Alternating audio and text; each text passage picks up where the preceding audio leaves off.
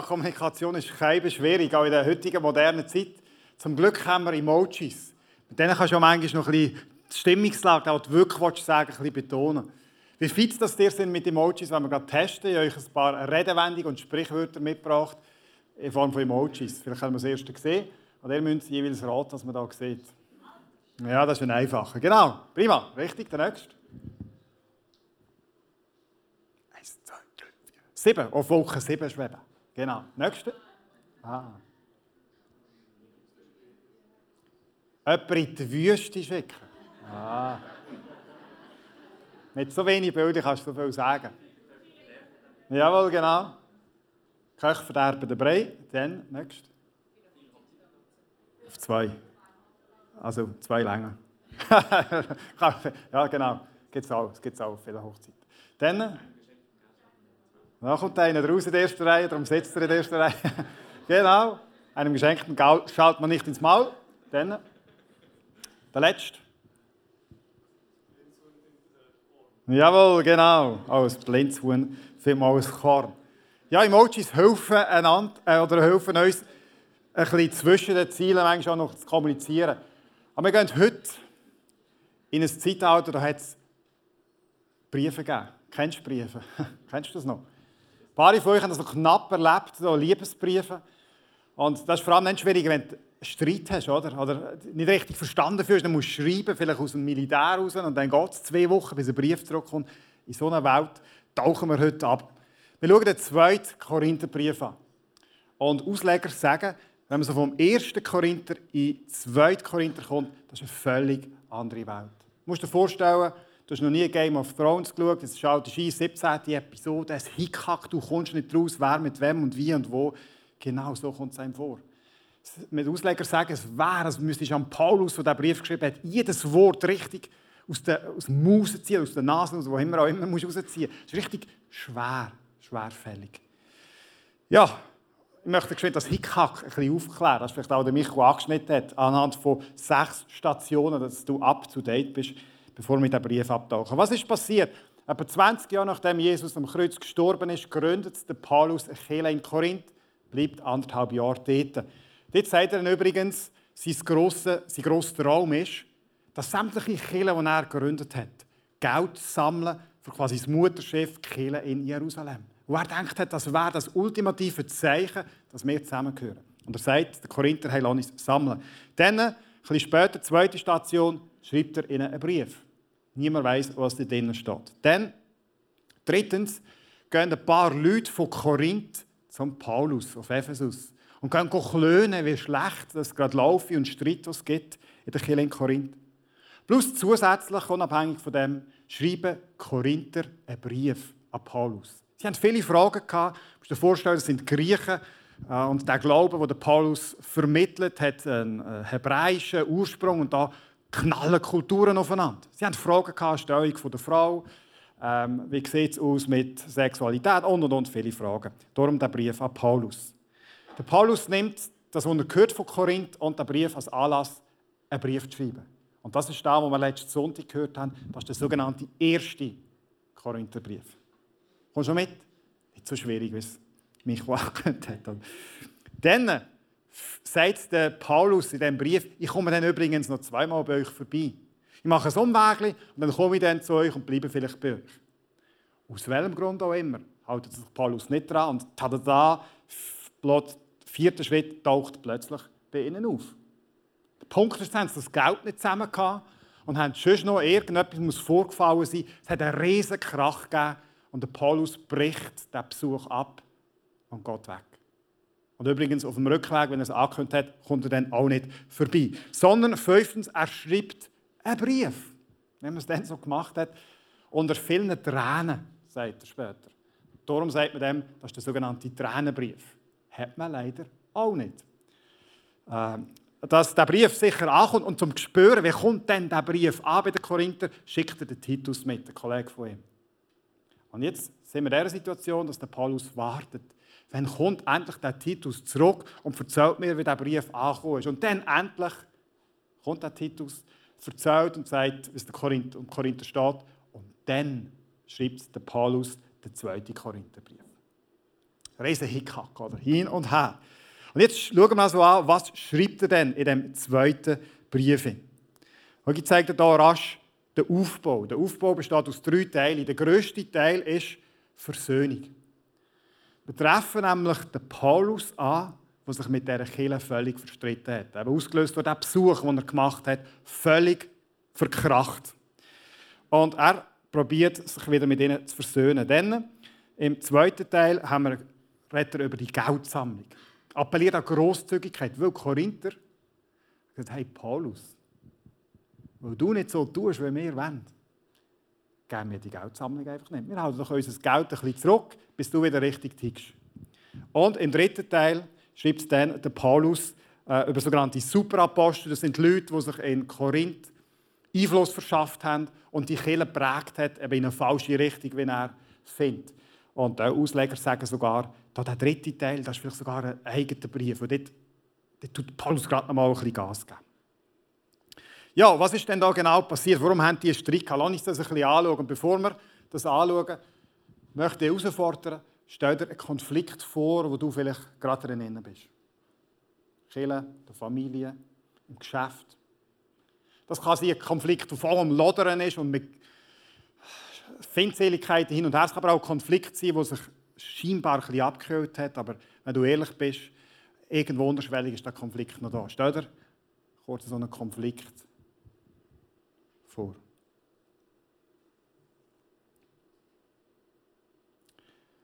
Letzten Sonntag haben wir die drei Wörter studiert. Steigerungsform vom Adjektiv Depp. Äh, nein. Also folgendes. Wir haben gesehen, es gibt so Entwicklungsstadien, wo wir Menschen durchmachen, aber auch eine Kille, wie die in Korinth durchmacht. Wir haben am Anfang das Stadium von Abhängigkeit. Das sind englische Abkürzungen das englische Konzept ist. Eine Abhängigkeit. Kille ist abhängig von Paulus. Er sagt, das sind wie Kinder, die noch Muttermilch brauchen. Dann kommen wir in eine zweite Phase, wo sich die Kille loslöst, in eine Unabhängigkeit. Und das ist zwar ein gesunder Prozess, das machen wir als Teenager oder dann durchgemacht, aber manchmal kann man diesen Prozess auch ein bisschen falsch durchmachen und die Kille wird einfach davon rebellieren und schießt gegen Paulus und die letzte Phase, da möchte sie den Paulus herführen, den Brief, sagen, hey, es gibt noch etwas Besseres. Nämlich ein Konzept, wo wir einander gegenseitig helfen, gegenseitig unterstützen. Dass wir verstehen, wir sind irgendwo abhängig, aber im positiven Sinn. Ja, jetzt, was ist passiert? Was werfen die ihm denn vor? Warum die rebellieren? Einerseits, dass der Paulus den Brief, den ersten Korintherbrief geschrieben hat, ist ja Anlass gewesen, dass Leute zu ihm sind gemotzen. Aber dann kannst du vorstellen, kommt nicht so gut an. Stell dir mal vor, ein paar von euch würden auf Zürich gehen, zum Leo Bicker, Leiter vom Movement, gehen bei ihm klönen und dann schreibt der Leo unseren Brief. Selbst wenn er völlig recht hat in dem Brief, den er schreibt, kommt nicht so gut an. Oder? Das war mal das eine wahrscheinlich, was hinter, hinter dran ist. Das Zweite, ähm, der Paulus hat immer weniger ihrem Bild entsprochen, wenn ein Apostel, wenn ein Pastor muss sein. Sie haben zum Beispiel gesagt, du bist immer so nett und voll Liebe, wenn du bei uns bist. Aber dann kommt so ein Brief von dir und dann bist du so knallhart. Das haben sie ihm vorgeworfen. Dann haben sie ihm vorgeworfen, er ist ein schlechter Rhetoriker. Der Paulus dann sogar im Brief anerkennt, sagt, ja, vielleicht bin ich tatsächlich nicht so ein guter Redner. Dann haben sie ihm vorgeworfen, äh, schau mal, du nimmst ja nicht mal Geld von uns und das sieht man dir an, du hast kaum Stutz, du bist so eine armselige Gestalt. Warum? Weil in dieser Gesellschaft und bei den Korinther speziell hat es Leiter gehabt, die das verkörpert haben. In dieser Gesellschaft, völlig anders als bei uns, ist es um Ansehen gegangen. Du hast hergehen, wo du willst, bei jeder Säule, bei jedem Tempel, überall ist gestanden, welcher Feldherr hat da gewonnen, wer hat das Gebäude gesponsert. Es ist darum gegangen, um eine Empfehlung zu schreiben, um, um abzuzeichnen, gegen rauszutragen. Wer hat am meisten geschafft? Und da sind scheinbar in Korinth Leiter hergekommen, ganz etwas anderes, als der Paulus verkörpert hat. Erfolgreiche Leiter, gesunde Leiter. Der Paulus hat immer so kränklich gewirkt, starke Leiter, die irgendwie auch Stutz hatten. Und sie schießen gegen Paulus. Wie reagiert der Paulus? Sehr, sehr sarkastisch. Er sagt, jetzt fange ich auch mal an zu bluffen. Jetzt bluffe ich auch mal einen ab, wie auch andere. Aber ich bluffe nicht mit meiner Stärke, sondern ich bluffe mit meiner Schwäche. Und er schreibt unter anderem im 2. Korinther 12, 19, da schreibt der Paulus, Jesus hat mir gesagt, meine Gnade ist alles, was du brauchst. Denn gerade wenn du schwach bist, wirkt meine Kraft ganz besonders an dir. Darum will ich vor allem auf meine Schwachheit stolz sein. Dann nämlich erweist sich die Kraft von Christus an mir. Unglaublich heilsame Worte in der Instagram-Zeit, oder? Was darum geht, wer hat das größte Steak, am meisten Muckis, die schönste Familie. Der Paulus sagt, hey, ja, ich bin schwach und ich bin verfolgt worden, ich bin im Gefängnis, ich bin ausgepeitscht worden, mit dem wollte ich prallen. Warum? Weil in diesem Moment bin ich schwach gewesen. Und wenn ich schwach bin, ist Jesus stark. Und vielleicht hast du einen Bereich in deinem Leben, wo tragisch, wo du kämpfst seit, seit Jahren. Und du probierst, Jesus nachzufolgen. Und du kämpfst mit diesem Bereich. Hey, was für eine Botschaft ist das, wenn du kannst es anschauen kannst, hey, vielleicht bin ich schwach. Aber das sind die Momente, wo man ganz besonders sieht, wenn ich das dann schaffe, dann schaffe ich das mit Jesus und Jesus kommt groß raus. Also der Paulus sagt, hey, das stimmt, ich bin schwach, aber das ist eigentlich der Weg. Der Jesusweg ist nicht der Weg von wer ist der Größte, der Beste, der Schnellste. Der Jesusweg ist der vom Leiden, vom Unterdurch, weil dann kommt Jesus gross raus. Ja, und das Zweite, was sie ihm vorwerfen, und ich glaube, das hat viel mit unseren Konflikten zu tun, sind die geheimen Reisepläne. Dann sagt der Paulus, ich komme so und so und dann vorbei und plötzlich taucht er gleich auf. Denkst du, warum ist das so schlimm? Wir wissen nicht genau, was dort vorgefallen ist, aber er hält sich nicht an das, was er in ihren Augen gesagt hat. Was machen Korinther? Sie machen genau das, was du und ich auch machen, wenn wir einen Konflikt haben. Sie unterstellen an Paulus falsche Motive. Ist dir schon mal aufgefallen, wie wenn wir Streit haben, wie häufig wir am anderen falsche Motiv unterjubeln? Also, vielleicht stimmt es auch manchmal, aber wir sagen, er hat aus einem falschen Motiv gehandelt. Meine Frau und ich haben häufig den gleichen Arbeitsweg. Und dann haben wir manchmal abgemacht, am 11.59 Uhr habe ich gesagt, bin ich dort mit dem Auto. Und ich, ich weiss, ja, 11.55 Uhr Schulschluss. Das Schulzimmer abgesplusst, die Storen runtergelassen, da lenkt gerade auf 59. 59 meine Frau nicht um. Zwei ab, drei ab, am vier ab kommt sie dann. Fünf Minuten zu spät. Ich meine, wenn er noch einmal passiert wäre, er noch gegangen, aber es ist drei, vier Mal passiert, es hat bei mir einfach kochen und ich habe ihr das auch gezeigt.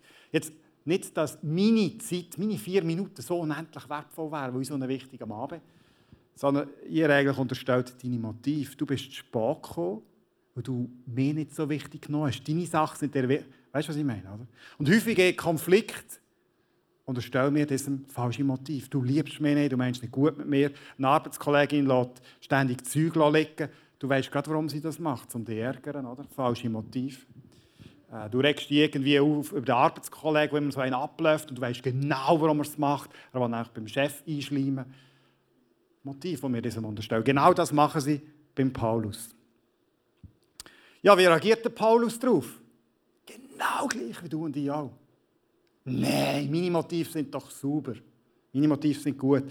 Und er sagt dann nicht, warum er den Plan geändert hat, sondern er sagt, ja, ich bin nicht einer, der einfach so nach meinem Gutdünken meine Pläne macht, sondern steckt noch Gott dahinter. Und ein paar Mal beim Lesen hätte ich mir gewünscht, ich hätte mal die Gegenseite von der Korinther gehört. Ich hätte manchmal den Paulus ein bisschen schütteln und sagen, hey Paulus, ich darf nur sagen, dass du einen Fehler gemacht hast. Aber Paulus sagt, hey, meine Motive sind sauber. Das ist seine Sicht. Vielleicht sind sie wirklich so gewesen. Ähm, aber auch manchmal, wenn du und die richtige Motive haben, passieren Fehler. Oder? Ähm, du hast im Geschäft wichtige Entscheidung, es betrifft viel Geld, viele Mitarbeiter. Du machst dein bestes Wissen und Gewissen, entscheidest du. Gute Motiv. Und dann kommt aus, es war gleich die falsche Entscheidung. Dann hast du Kind und nach bestem Wissen und Gewissen probierst du die zu erziehen. Motive sind gut. Jahre später merkst du, es sind gleich Fehler passiert. Selbst wenn unsere Motive stimmen, im Konflikt machen wir Fehler. Und jeder Paulus möchte schütteln, und gesagt, sag doch einfach, es tut dir leid. Vielleicht hat er es auch gemacht im letzten Brief. Da bin ich am Posten in einem grossen Discounter in Deutschland. Und mein Wagen ist immer voller geworden. Ich habe frisch, fröhlich Postzettel von meiner Frau abgearbeitet, aufgefüllt. Und dann merke ich, das ist gar nicht mein Wägeli. Kennst du, oder? Hast du vielleicht schon mal eine Banane drin oder so? Ich habe nicht eine Banane drin, ich habe einfach 10 Minuten reingebiegen und gemerkt, hey, das ganz unten ist nicht mein Wägeli. Ja, was machst du in diesem Fall? Ja, von oben schauen, säckelt irgendjemand wie ein Pick zu umeinander und sucht sein Wägeli, dann kann ich mir das sagen, niemand rum gewesen. Was machst du denn? Es sind zwei Möglichkeiten. Möglichkeit Nummer eins, ich biege alles raus und gehe zu meinem Wägeli, oder ich tue das, was diese Person ins Wägeli hat, und rausnehmen, oder? Ich habe das Falsche gemacht. Ich bin dann zurück, dort, wo ich wahrscheinlich mein Wägeli liegen habe, habe es gefunden, es genommen und es frisch mal vorbeigen.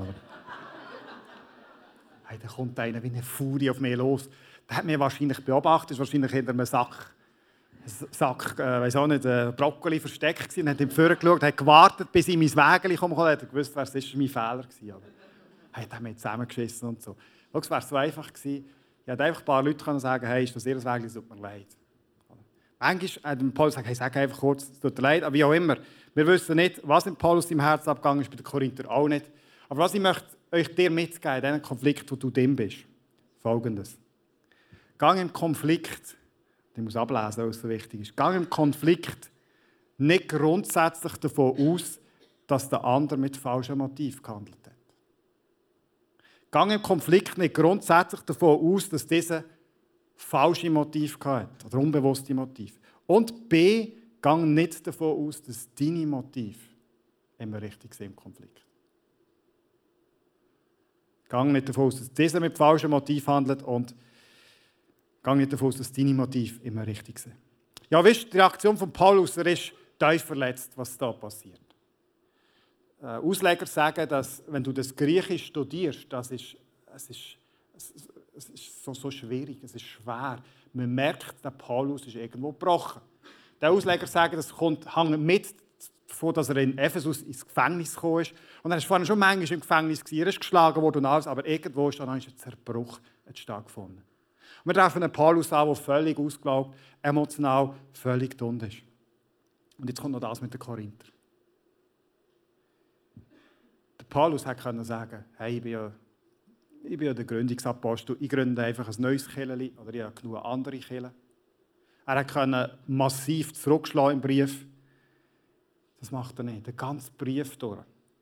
Auch wenn er zwischen klar seine Meinung sagt, äh, aber zwischen merkt man immer wieder, er ringt um Versöhnung. Im Kapitel 5 schreibt er folgendes: Das alles ist Gottes Werk. Er hat uns durch Christus mit sich selbst versöhnt und hat uns den Dienst der Versöhnung übertragen. Er sagt, das ist der Kern von dem, was wir machen. Wir haben erlebt, dass Gott uns in Jesus mit sich versöhnt hat. Und das, was wir da machen, ist, wir möchten das Versöhnungswerk weitertragen. Und indirekt sagt der Korinther, hey, lass uns Versöhnung leben. Auch wenn es der schwieriger Weg wäre, äh, ist, auch wenn es der steinige Weg wäre, auch wenn es schwierig ist, lass uns diesen Weg gehen. Und er sagt ihnen, im Kapitel später, 6, sagt er, ihr lieben Christen in Korinth, wir haben sehr offen zu euch gesprochen und euch dabei in unser Herz blicken lassen. Der Platz in unserem Herzen ist euch sicher, auch wenn ihr euch uns gegenüber verschlossen habt. Ich rede zu euch wie ein Vater zu seinen Kindern. Schenkt mir doch dasselbe Vertrauen, das ich euch entgegenbringe und öffnet mir eure Herzen. Sagt ihnen, hey, ihr habt euch ein Herz zumachen. In einer anderen Übersetzung heisst, ihr habt es eng gemacht. Jetzt möchte ich dich fragen, in dem Konflikt, den du dir vorhin überlegt hast, in einem Konflikt, wo du drin stehst, hast du vielleicht noch einmal dein Herz zumachen? Einfach ein bisschen enger machen. Der Paulus sagt der Korinth, hey, ich habe mein Herz wieder aufgetan. Ich möchte mich mit euch versöhnen. Tönt euch ein Herz auf. Wie wäre es, wenn du heute Morgen würdest neu entscheiden würdest, weil es schwierig ist? obwohl vielleicht diese Person Hauptschuld hat und du findest, die andere Person müsste. Wie wäre es, du würdest dein Herz nicht so eng machen, sondern auftun? Das ist der eine Hauptpunkt von dem Korintherbrief. Der zweite Punkt, den er mitgeben möchte, möchte die zwei Hauptpunkte mitgeben. Als Kind bin ich viel in der Ludothek. Vielleicht du auch Ludothek kannst du Spiele auslesen. Was einfach Regel Nummer eins ist, du nie Lego auslesen. Weil du hast gewusst, nach drei Wochen, dass du es zurückbringst, es darf kein einziges Teil fehlen, sonst musst du zahlen. Also jedes Mal hunderte von Legos sortiert. Jetzt gibt es eine Ludothek-Kette, die kennen viele, vor allem Männer unter euch. Die Kette gibt es im ganzen Land. Die Spielsachen, die du dort auslesen die sind auch grün oder tarnt. Zeughäuser, kennen ihr, oder? Die, die noch nie Militär waren, wenn du einen WK hast, gehst du am Anfang vom WK in die, grosse Ludothek und du Panzer auslehnen und Puch und Waffen und Feldkochen und alles Mögliche. Und nach drei Wochen WK gehst du das schön aus Zelt, schön sauber zurückbringen. Und das ist immer am letzten Tag, wenn du eigentlich heim willst. Jetzt, wenn du noch nie in einem Zeughaus bist, im Zeughaus hat es ganz nette Leute und die müssen halt immer so mit pubertierenden Rekruten und so weiter sich auseinandersetzen. Ich verstehe ein bisschen, wie die, wie die ticken. Die haben eine grosse Uhr. Ganz grosse Uhr. Die hängen gross, dass sie alle sehen. Und einem Freitag, wenn du gehst, das Zeug abgeben sagen die, schau, am 4 nicht am 59, sondern am 4 mache ich Feierabend. Und ich komme dann am Montag wieder. Wenn ihr bis am 4 nicht euch ein Zeug auszählt und schön sauber habt, ich bin zufrieden, dann müsst ihr halt bis am Montag bleiben. Und von dem haben auch Angst. Und darum gehst du dir mega Mühe und du hast also ja nichts fehlt. Da bin ich mal so einem Weg gehabt, Freitag Nachmittag. Es hat geheißen, ja, vom Zeit her etwa am 4 können wir dann gehen. Plötzlich, also passiert einfach nichts, oder? Wartest, wartest. Du hast noch kein Smartphone dann, oder? Du bist einfach am Dösen. Du wartest endlich heim. Da kommt Meldung, es fehlt irgendein Teil. Noch nie gehört von ihnen, hat etwa 100 Stutz gekostet, mehr nicht. Und dann hat es geheißen, jetzt haben wir das Problem, wenn wir das Teil nicht finden, müssen wir es auch zusammen zahlen. Jetzt ist aber das Problem, dass für jeden Soldat schon sein Sold in so einem Säckchen abgezählt ist. Und wenn wir das Teil zahlen müssen, dann müssen wir jeden Sold wieder anpassen. Das geht mega lang. Also wenn, wenn ich Unternehmensberater wäre und dann mehr beauftragen würde, ich würde einfach sagen, die Wind. Da kannst du mega viel Zeit sparen. Wie auch immer. Dann haben wir einfach gewartet und gewartet und gewartet, bis dann endlich, endlich irgendwo das Teil vorgekommen ist oder es jemand zahlt hat, ich weiß es auch nicht. Also Militär, wenn du dem mal bist, kennst du Kollektivstrafe. Also ich früher in der Schule, die, die etwas älter sind. Einer macht einen Blödsinn, alle müssen zahlen. Und das ist völlig gegen unser Rechtsverständnis. Und vielmal zu Recht. Stell dir vor, du fährst durch Savenwil. Und weil Savenwil so schön ist, und du so abgelenkt bist von dem herrlichen Savenwil, fahrst du schnell.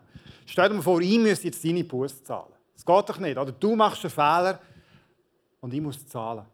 Das geht unserem idealistischen Gesellschaftsbild völlig ab. Und ich finde da vielmal, okay, aber der Paulus sagt, Chile ist ein bisschen anders. Chile hängen wir irgendwo alle zusammen, sind miteinander verbunden. Das heisst, dies und mein Leben hat einen Einfluss auf den Rest der Kirche. Und das möchte der Paulus den Korinther bringen. Und darum sagt der Paulus an ein paar Stellen, prüft euch. Tut mal euch Leben testen. Gibt es irgendeinen Bereich in eurem Leben, wenn ihr ganz ehrlich seid, wo ihr Gott nicht ersten Platz gebt? Und dann deutet der Paulus immer an, wenn das bei euch der Fall ist, hat das Einfluss auf die ganze, auf die ganze Kirche. Er schreibt im 2. Korinther 6, 1 folgendes. Er schreibt, lasst die Gnade, die Gott euch schenkt, in eurem Leben nicht ohne Auswirkungen bleiben. Wenn wir den Begriff Gnade hören, denken wir einfach häufig, ja, das ist Gott und da sind wir Menschen und wir haben es verbockt und Gott ist gnädig und darum nehme ich das Geschenk von Jesus am Kreuz, komme ich mal in den Himmel. Aber im Begriff Gnade geht Paulus viel, viel weiter. Er sagt, Gnade darf man sehen in meinem Leben. Und er fordert Korinther eindringlich auf, prüft euch. Lernt, gibt, hat die Gnade genug Raum? Oder gibt es Bereiche im Leben, wo das mehr Einfluss haben ähm, Da bin ich äh, vor x, x Jahren, vielen, vielen Neumond ist das her, äh, bin ich mit meiner Frau in die Ferien. Das ist völlig okay, wenn du mit der Frau in die Ferien gehst. Punkt war noch nicht ganz meine Frau. Wir sind in einer Kirche aufgewachsen, wo wir probiert haben, mit sechs warten, bis wir geheiratet sind. Und auch andere junge Leute um uns herum. Und dann haben meine Frau und ich uns entschieden, hey, lass uns in die Ferien gehen. Und dann hat das ein bisschen Aufschrei gegeben bei Leuten, die das mitbekommen haben und haben gesagt, hey, ähm, überlegt euch mal, ihr könnt das vielleicht handeln, zusammen in die Ferien gehen, aber auch andere machen euch das nach. Und zu allen Männern sind ihr noch Leiter von der Jugendarbeit. Und ich würde heute nicht mehr in die Ferien gehen, nicht weil meine Frau und ich das handeln können das ist nicht der Punkt, sondern was ich dann nicht gecheckt habe, und da war ich in dieser Phase, gewesen, von rebelliert, das gar nicht erst recht, oder? Was ich nicht gecheckt habe, und wo der Paulus schreibt, hey, mein Leben, ob ich jetzt Leiter bin oder nicht, ich kann sagen, Leiter ist nochmal eine Stufe mehr, aber ob ich Leiter bin oder nicht, wir orientieren uns aneinander. Und so wie du lebst, findet Nachahmer. Oder wir alle zusammen haben viele schwierige Entscheidungen getroffen. Oder wir unsere Kinder ziehen, wir gehen mit unserem Geld und mit unserer Zeit, wie viel geben wir in die Kirche, wie viel tun wir für uns und, und, und. Und bewusst und unbewusst tun wir uns immer ein bisschen an diesen orientieren. Jetzt sind wir eine grosse Kirche und das hat viele, viele Vorteile, bringt aber mit sich, dass du vielleicht neben jemandem sitzt, heute Morgen, hast du noch nie gesehen. Hast du noch nie gesehen. Und jetzt schreibt, schreibt der Paulus da in eine Gesellschaft, die, die bewusst war, dass, stell dir mal vor, dein Leben soll einen Einfluss haben auf die Person, die neben dir sitzt, die du gar nicht kennst. Aber das ist das Bild, das der Paulus malt. Sagt, Im Positiven, wir können auch ermutigen, stärken dein Glauben, stärken den Glauben von anderen. Wenn du ein Erlebnis hast mit Jesus, dass er dir Mut gibt, dass du merkst, wenn er dir beisteht, wenn ein Wunder passiert, können wir profitieren, wir alle zusammen davon. Das ist das Bild, das der Paulus malt. 2. Korinther 7, 1 sagt er, so groß sind also die Zusagen, die Gott uns gemacht hat, liebe Freunde. Was meint er für Zusagen? Er schreibt voran, dass der Gott bei euch lebt, unter euch lebt. Ihr seid der Tempel und Gott wohnt da. So groß sind die Zusagen. Darum wollen wir uns von allem trennen, was uns verunreinigt. Sei es in unseren Gedanken oder in unserem Verhalten. In Ehrfurcht vor Gott wollen wir immer mehr so leben, wie es ihm gefällt. Also ist nicht so, wir kämpfen häufig manchmal selber eben mit uns selber. Und der Gedanke, dass meine Entscheidungen, wie ich mein Leben lebe, einen Einfluss soll haben auf andere in der Kirche, die ich vielleicht nicht einmal so gut kenne, das ist irgendwie weit weg. Aber Paulus malt uns so ein Bild. Schau, in der Familie ist dir wahrscheinlich klar, so wie du lebst, falls du Kind hast, die machen das nachher. So wie du im Geschäft lebst, machen es vielleicht andere nachher. Ähm, morgen, am, als ich daheim gewohnt habe, bei meinen Eltern, am Morgen um 6 Uhr, wenn ich auf bin, jeden Morgen ist meine Mami am Kochentisch, hat ihre Bibel aufgeschlagen und liest in der Bibel. Und manchmal hat er angesehen, die ist fast eingeschlafen wieder beim Bibellesen. Äh, manchmal hat sie ihr sicher auch nicht gesagt und ich sage nicht, du bist ein super Christ, das ist das entscheidende Kriterium. Aber sie hat einen Einfluss auf mich, sie hat einen Wert vermittelt sie sagt, das Wort von Gott ist mir wichtig jeden Morgen bin ich konstant. Das ist ein Wert, den ich mitgenommen habe. Dein Leben hat einen Einfluss auf die Leute, die die dich gut kennen. Ich glaube, da sind wir uns einig. Paulus sagt, Next Level. Next Level ist, dein Leben hat sogar einen Einfluss auf alle anderen, die heute Morgen da sind. Ja, was heisst das für dich und mich? Lass uns das abbrechen. Ähm, vielleicht ist bei dir dran, dass du bei dir der Familie, der kleinen Familie anfängst und sagst, hey, ich möchte ganz neu ist der Paulus sagt, wir prüfen. Und möchte, wo merken, das sind Sachen, die wir verunreinigen, ich möchte mich von dem trennen. Mit der Hilfe von Jesus loswerden. Weil ich sehe, es hat einen Einfluss, wenn wir den Glauben leben in meiner Familie. Wenn ich sage, ja, Sonntagmorgen ist nicht so wichtig, ist, wenn ich Lust habe, schwänzen wir, deine Kinder haben damit. So wie du Beziehungen, ob du versöhnt lebst oder nicht versöhnt lebst, deine Kinder kommen damit über, deine Familie kommt damit über. Stufe weiter, vielleicht bist du in einer Small Group. Du bist mit ein paar Christen unterwegs. Wie wäre es, wenn du würdest mal mit dieser Brille dorthin gehen und sagen, hey, mein Leben, meine Erlebnisse, die ich mache mit Jesus, wie, wie ernst dass ich das nehme, hat einen Einfluss auf die anderen Small Group. Die von euch sagen, ah, gegessen, mach schon lange. Wie wäre es, wenn du mal am Sonntagmorgen hier reinkommst, Bewusstsein haben, etwas dazu beizutragen? Es geht nicht, verstehen, es geht nicht ums perfekte Leben. Aber verstehe so, wie ich mein Glauben lebe und in dem Jesus nachfolge, das hat einen Einfluss auf andere. Und mein, auch wenn ich nicht ein Leiter bin, ich kann ein Vorbild sein für andere und möchte aus dieser Motivation heraus zusätzlich für Jesus leben. Lass uns aufstehen. Ich möchte beten zum Schluss. Ich werde für die zwei Sachen beten. Zum einen für Konflikt, wo du dem bist. Und dass wir einander mutigen im Glauben.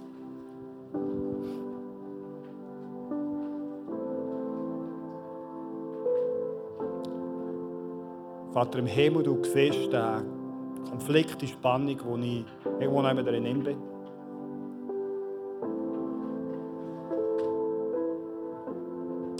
Siehst Beziehungen, die nicht versöhnt sind. Wo man nie gesagt hat, es tut mir leid. Wo man nie Vergebung zugesprochen hat. Jesus, und ich merke, mein Herz ist noch einmal eng geworden. Und ich habe wenig Kraft, das wieder aufzutun, aber ich vertraue auf deine Kraft und bitte, dass du jetzt mein Herz auftust.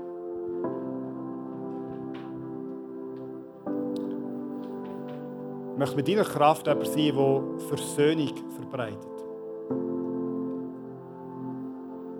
Auch wenn ich finde, der andere ist schuld und der andere müsste. Was in meiner Macht ist, mit deiner Kraft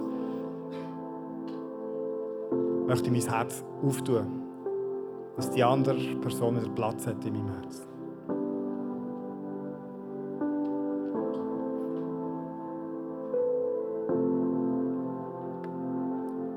Jesus, und du siehst die Bereiche in meinem Leben, wo es mir so schwierig fällt, dir das Leben ganz hinzugeben, wo ich Kompromisse eingehe. Und ich denke, ja, betrifft ja nur dich und mich. Jesus, ich sehe, es betrifft eben nicht nur dich und mich.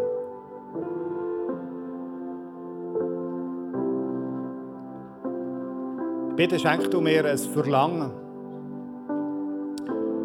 Alles, was nicht dir den ersten Platz gibt, aus meinem Leben rauszunehmen, auch wenn es viel Kraft kostet, aber ich weiß, du schenkst mir die Kraft. Ich möchte jetzt mein Leben prüfen. Bitte, dass du mit deinem Geist mir jetzt zeigst in meinem Leben, wo ist der Punkt, wo ich vielleicht etwas abschneiden muss, und ich muss loslassen, wo es neu dran ist, dass ich mich dir committe, dass ich dich an erster Stelle tue.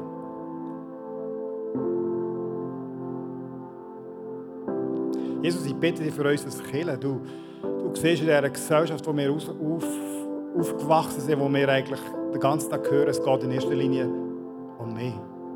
Es ist so fern, dass mein Leben einen Einfluss kann haben auf andere und hat. Da, wo wir schwach sind, bist du ganz besonders stark. Und ich bitte von ganzem Herzen, dass du mit deiner Kraft in unser Leben wirkst, dass wir eine Kirche immer mehr werden, die einander gegenseitig anspornt und aufbaut. Dass auch wenn mein, mein Glaubensleben alles andere als perfekt ist, dass ich hierher kommen kann und einfach wissen, das ist ein Ort, wo man einander gegenseitig stärken und verbauen, es darf weitergehen und ich darf profitieren von anderen und sie von mir. Auch wenn ich alles andere als perfekt bin.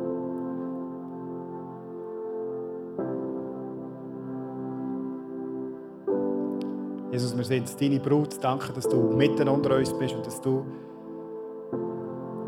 uns immer mehr in das Gegenseitige einführst. Amen.